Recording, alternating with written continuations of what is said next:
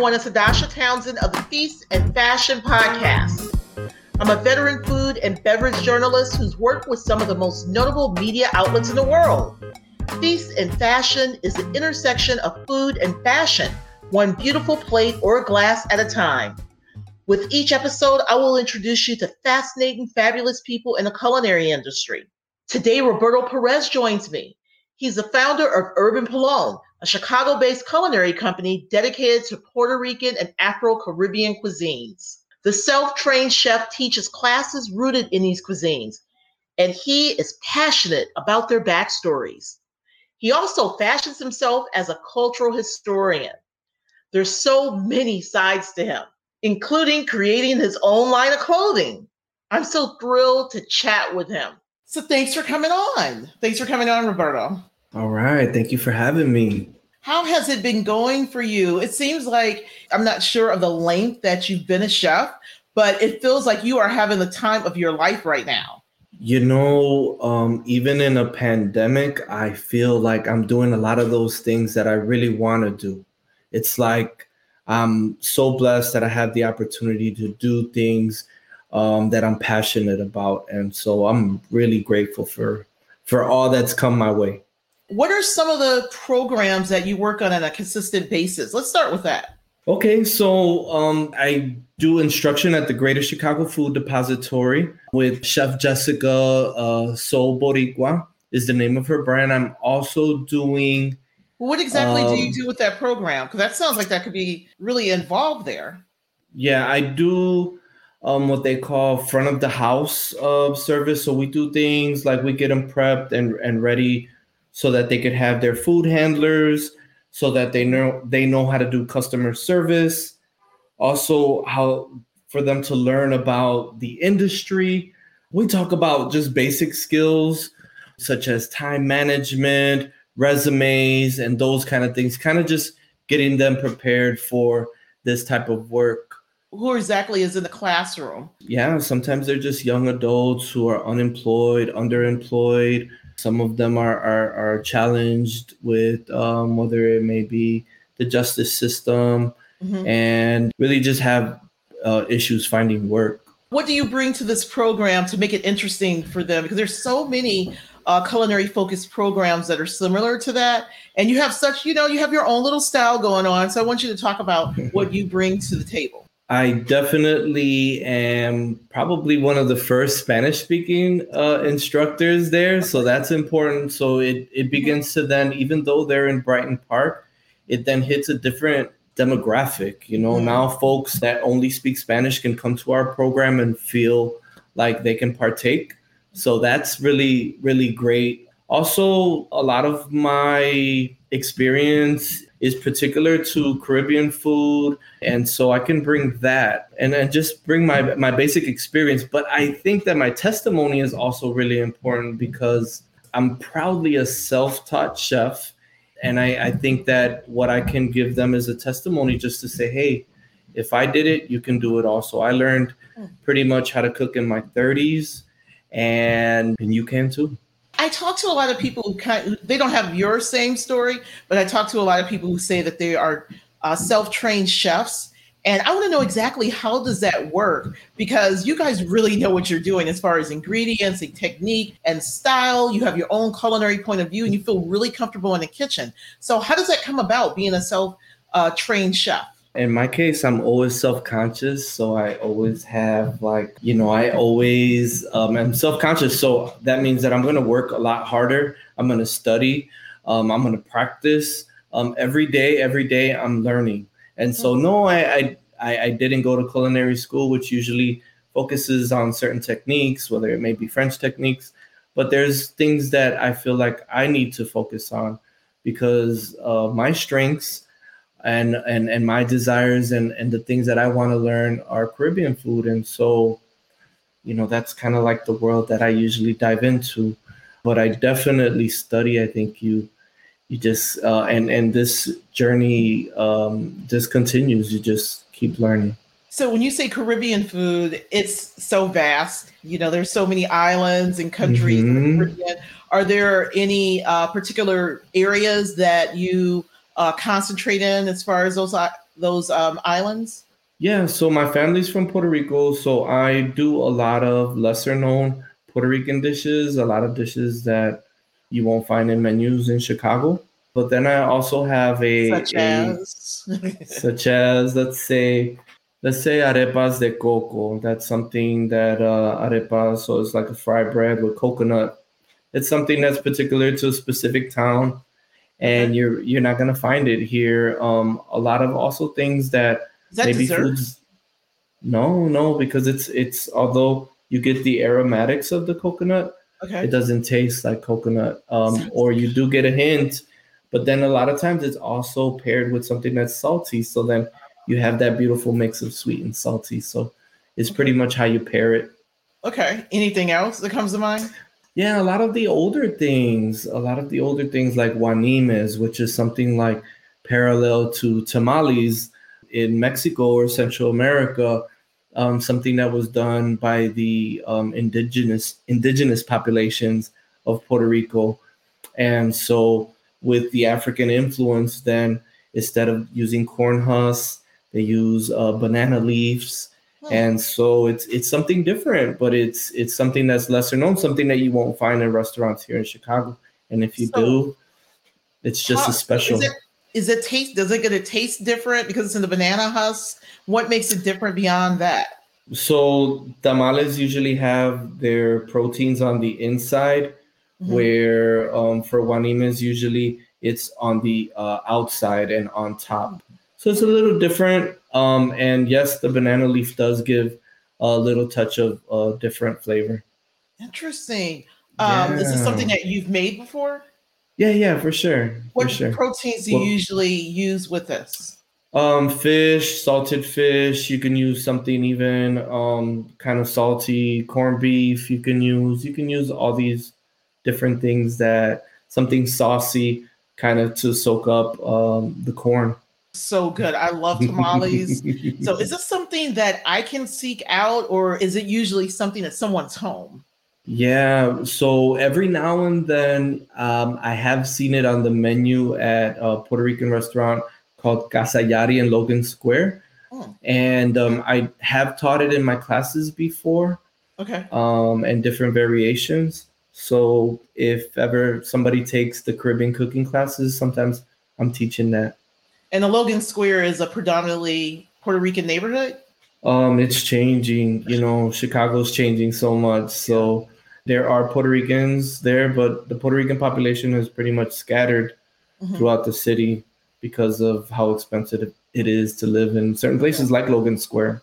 Speaking of which, how popular do you think Puerto Rican cuisine is? Do you think more people are finding out about it? And if yes, where can you usually find it uh, beyond Chicago? beyond Chicago, well, wherever there's like big Puerto Rican populations, such as New York, Philadelphia, Miami, um, wherever there's plantains. uh, but but Chicago does. There are right right now in Chicago for the last 20 years, it's been the jibarito sandwich, which is the sandwich that uses the plantain as the bread. Mhm. And so that's been a real popular thing. That is particular to Chicago, Mhm. which is also telling of how like influential the Chicago Puerto Rican population is. Do you have your own spin on the jibarito? Do I have my own spin? Yeah, you can always make your own spin for sure. Because so many people do it, I kind of stay away from it a little bit. Um, Okay. just because it's it's kind of overdone, oversaturated a little bit. I know that you're a musician as well. You play Afro Caribbean music, and that plays in a lot into your culinary point of view. So I am a cultural worker. I am a musician for the last 20 years or so. I've been playing a music, an Afro Puerto Rican music called bomba music. And bomba music is something that, um, again, like a lot of the food that I cook, it is not a commercial music. It is, especially 20 years ago, it was really something that you had to seek out. It was something that really wasn't easy to find. Now there's kind of a boom, a resurgence of this music um, but it's heavy percussion, it's dancing, it's chanting. It's also a music of resistance in Puerto Rico. So when what I mean by that is when there was the ousting of the governor in Puerto Rico, uh, Ricky Rosselló. Now, bomba was at the forefront. You would see bomba groups with their drums playing out in front, just chanting and and um, and and resisting against the Puerto Rican government. And so, what's so crazy is that our uh, one of the themes to to a lot of the protests that have popped up, mm-hmm. especially in Puerto Rico or wherever there's bomba music, has been the song of Bulla, my group, um, which is called Candela, um, which really speaks up against um, uh, police brutality and the abuse of the authorities against the people. And so Candela is um, a song that you hear it played over and over at these bombas or wherever the bomba music is. Wow, that's that's pretty heavy. So that song must be popular in this day and age. It's got it's got to have a lot of impact right now. Yeah, sad, sadly, it's the theme over and it's the anthem over and over and over again because of all the things that are going on around the world, even in Chicago, or especially right now today in Chicago. Let's get back to the food. Have you been influenced by, you know, like your mom or grandmother um, in some of your the dishes that you've made or the dishes that you that are kind of in your repertoire? Yeah, all the time. I did a an event a few years ago called um, Los Platos de Mami Cruz, which translates to the plates of Mami Cruz. That's my great great grandmother, whose father was actually from the town, from the country or the island of St. John. And um, so he then came to Puerto Rico. And so it was kind of like a British island type of spin. And so all of these dishes, I, I, I decided that what I wanted to do was do a dinner or an event and recreate all of her dishes with the help of my family and the blessing of my family because I don't want to feel like I'm ever exploiting their lives. Um, and with their blessing, I was able to do it. And I, I feel like that's something that I want to continue to do is honor um, my ancestors and those who have come before me.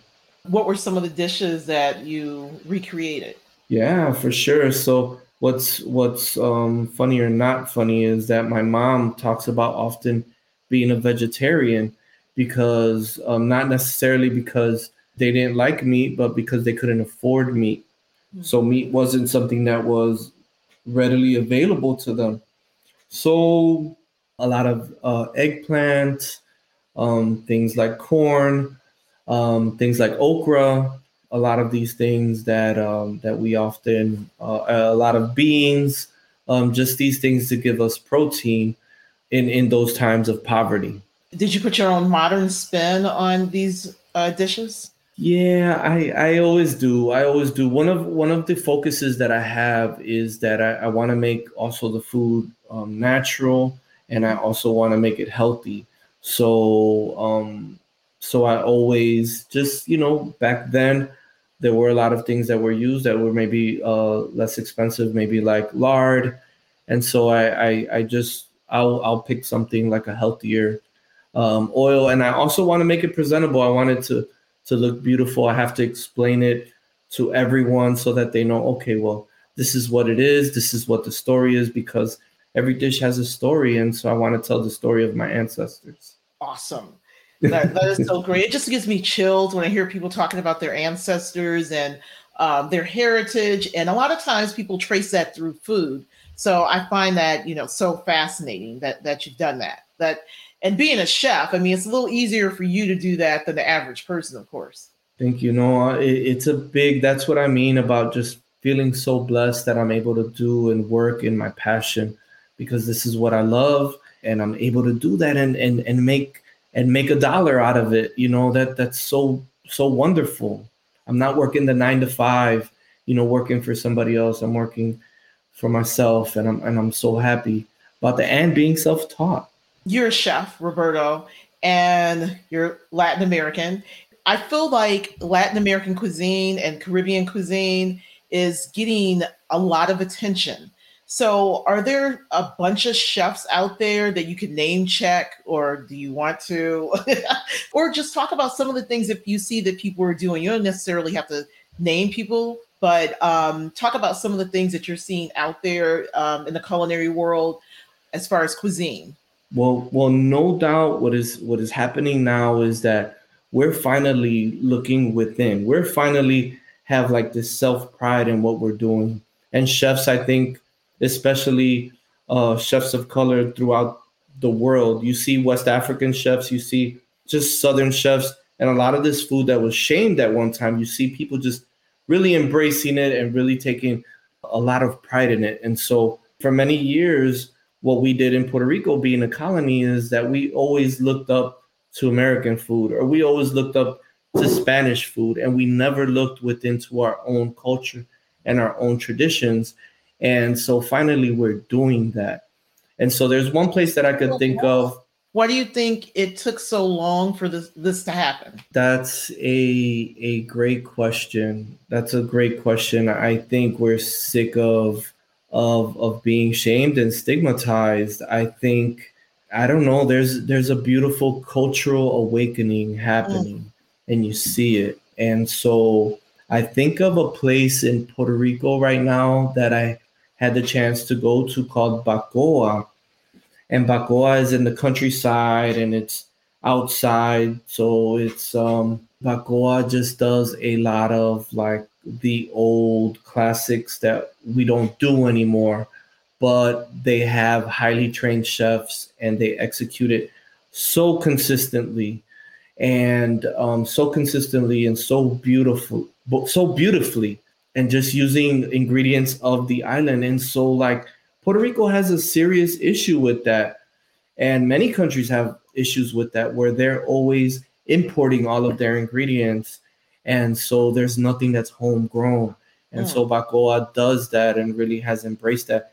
And they have like they have herbs all around that they use. And so yeah, it's like farm to table. And I appreciate that work that people like Bacoa are doing. So that's a name drop right there. I'm I'm really proud of the work that they're doing there. And it is a team of chefs because that's that's what it takes. It takes a team. Absolutely. I love the way you said now is the time for a cultural awakening. And like you said, these West African chefs, and you're seeing Puerto Rican chefs and uh, chefs from Korea, and just chefs everywhere. Uh, Indian chefs getting their shot. I've seen Middle Eastern chefs have their say. So it is a beauty to see. I mean, we could be introduced to so many different cuisines at once, and it's awesome that you're a part of that um, of that renaissance. Yeah, yeah, yeah and and so even us in the diaspora when we think about i thought about korean food because there's a lot of these stories of like asians bringing things like let's say kimchi to school and being made fun of yeah. you know and then it it kind of takes us a while to like be mature and really say you know what this is beautiful this is tasty this is good for me this is a part of my culture and embrace it and so it, it kind of takes us a while, a little bit of, of maturity. Um, and I think that's kind of what has happened. Were you always like this about your homeland cuisine? Were you always a lifelong fan of your cuisine? I, I think that this is a, a common story or dilemma where uh, you're at home and you kind of you know you're different and uh, you want what the other families had around you.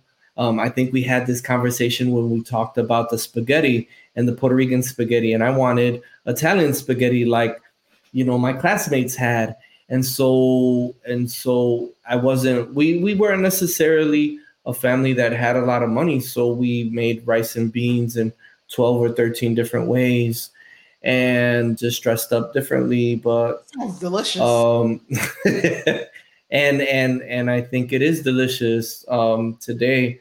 But back then, um, I just sometimes I, I, I did want something different, or I wanted what my other classmates had at home.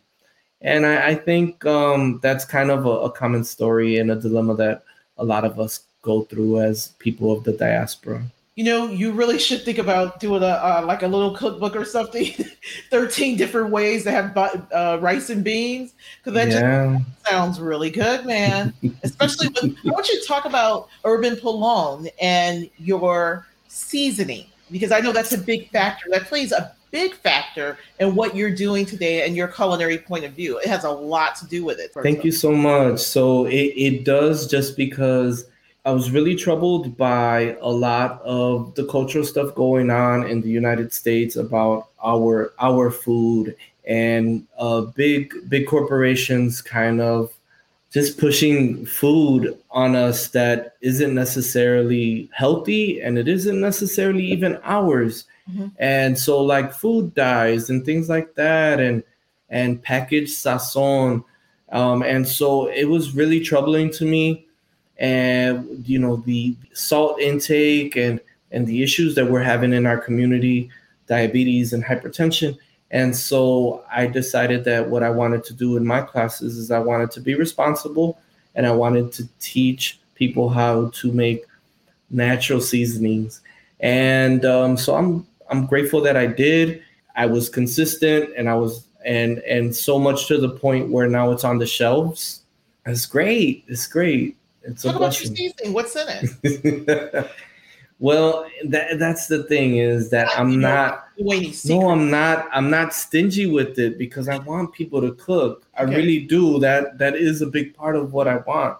Anybody who has written to me to ask for a recipe knows that he, as busy as I am, I'm still sending people out recipes in the middle of the night because that's what I want to do. I want people to cook. I want people to make natural, healthy food and so it's um, salt and pepper and oregano and garlic and turmeric, which is really good for you and anti-inflammatory. It also has cumin in it. It has achote or annatto seed and paprika, which give the reddening, and that way you don't need any of the food dyes. So you have the natural reddening, which people all around the world use to give color to their food. And what do you recommend using your seasoning for? Rice, beans. If you're going to do it in 13 different ways, you could use it either way. Even spaghetti, you could put it in that. But any stews, um, you could actually season meat with it, leave it overnight uh, or four hours or more, and and that'll give a beautiful seasoning to your food. Mm. And it's all natural. Describe exactly what that flavoring tastes like. Like if you season your chicken or say mm-hmm. Yeah, it's warm. It's warm. It's um it, it's well balanced. And for many people it smells like home, you know, and and especially when it hits that oil, it smells good. It's like, oh yeah, something good is coming. What's your favorite use for it? Because I'm such a seafood fan, I like uh, some fried fish yeah, I'm I'm a I'm a big seafood person. So well, there there there's a lot of different fish, but you know, just something like uh, a fried red snapper. You know, the ambiance, of course, is really important. So you could have it mm-hmm. uh, by the by the ocean. Uh, next, you know, maybe some fried plantain, maybe a nice coleslaw or something like that. Something nice and crunchy. Something something. Uh, to kind of break up the flakiness of, of that fish. Oh, yeah. That sounds really, really good. So thank you. I really appreciate that because you're making it's almost dinner time and you're making me very hungry, Roberto. So talk about uh, your classes and what people ex- what people should expect if they sign up for one of your virtual classes. Yeah, so they shouldn't expect to do the more cliche dishes like arroz con gandules, like rice and peas they shouldn't expect to do anything like that. I, I try to, I will do things healthier. I'm also going to give them a story behind whatever it is that they're eating. I'm also, it's, and so the, I'm going to challenge them also. And so what's beautiful about the virtual classes is that they have to cook. If you don't cook, you don't eat. So I love that. And so I have seen people who do not cook or are afraid of the kitchen really take these classes and by the end they really now can like feed their families or they can they they become providers at their homes and that's so beautiful especially when i cook with the teenagers hmm. in um from from the high schools it's really uh, how awesome. often do you do these classes once a month once a week you can always catch me at least once or twice a month but sometimes and the classes do fill up pretty fast Mm-hmm. Um, as of late, they've been selling out in a day. So all of those spots will and and I'm I was really excited about this last series because we did it with mixologists, so they also drank, so they learned how to make drinks, and then they also learned how to cook. Is that something you're doing more of, uh, pairing with uh, beverage experts? I have, I have been doing that. And they're Latin libations too, or Latin. Sometimes, a lot of times, a lot of times, but but the I'm not a big fan of creating borders and boundaries. So mm-hmm. I'm open and I was totally open to my mixologists really doing all kinds of things and using all the skills that they have. And I do the same thing with food. There's um, a lot of things that connect us. How can people find out more about your uh, classes? Where do they go to find out more? So they can always follow me on social media, but I also have a website, Urban Pilon. So the Pilon is the mortar and pestle. You may see some behind me, or um, and I have about 51 of them, all from all around the world. So Urban Pilon. Acquire all these pestle what pestles and mortars? Uh huh. Mortar mortars and pestles. Uh huh. How did you acquire all these? It's been throughout the years and and my mom sends them to me from puerto rico or if somebody goes on a trip they'll bring me back one because they know i have so many. I see um, two or three in the background mm-hmm. where we're we're talking. Where are they? So they're mostly in my kitchen on the shelves. Yeah. Oh okay. Okay yeah, you have yeah. nicely displayed and everything. Yeah yeah for sure. Okay.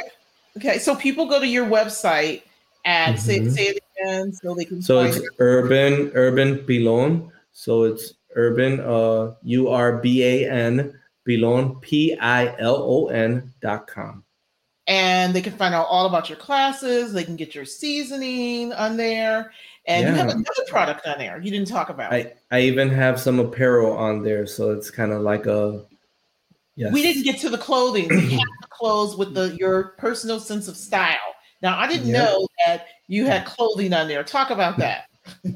so it's um it's usually something um in relation to food. So it'll have so instead of like the Adidas uh, logo, it's it, it looks like Adidas, but it says adobo on it. Oh. Or like the uh, Supreme logo, and instead of Supreme, it'll say Sofrito. And oh. so um so it's just a play on a, a lot of the the the trademarks of clothing, uh, so urban t-shirts, clothing. T-shirts, hats, aprons, sweaters, um, hoodies. Mm-hmm. Cool. And then I have the hot sauce, uh, what they call the pique, uh, the pepper sauce. Also, hot sauce too. I do. I do. You didn't. Okay, talk about the hot sauce.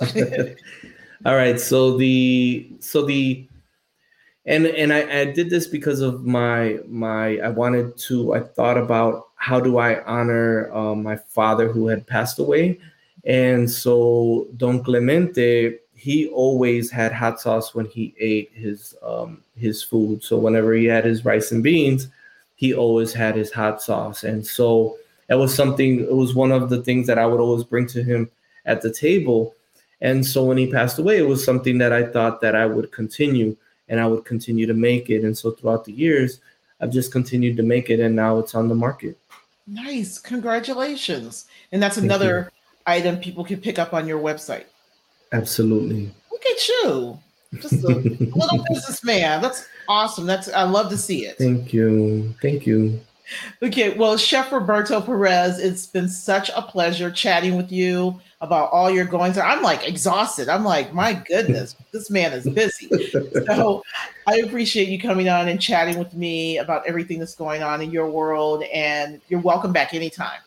I love everything that you're doing. Also, thank you so much for highlighting me. I'm so grateful. Thank you so much. Well, that does it for this episode. I want to thank my guest, Chef Roberto Perez, again for joining me. We're back next Friday with another outstanding, talented, and of course, stylish culinary personality you don't want to miss. Thank you so much for listening to Feast and Fashion on the Eat, Drink, Dine podcast network. I'm your host, Adasha Townsend. Meet me back here next Friday.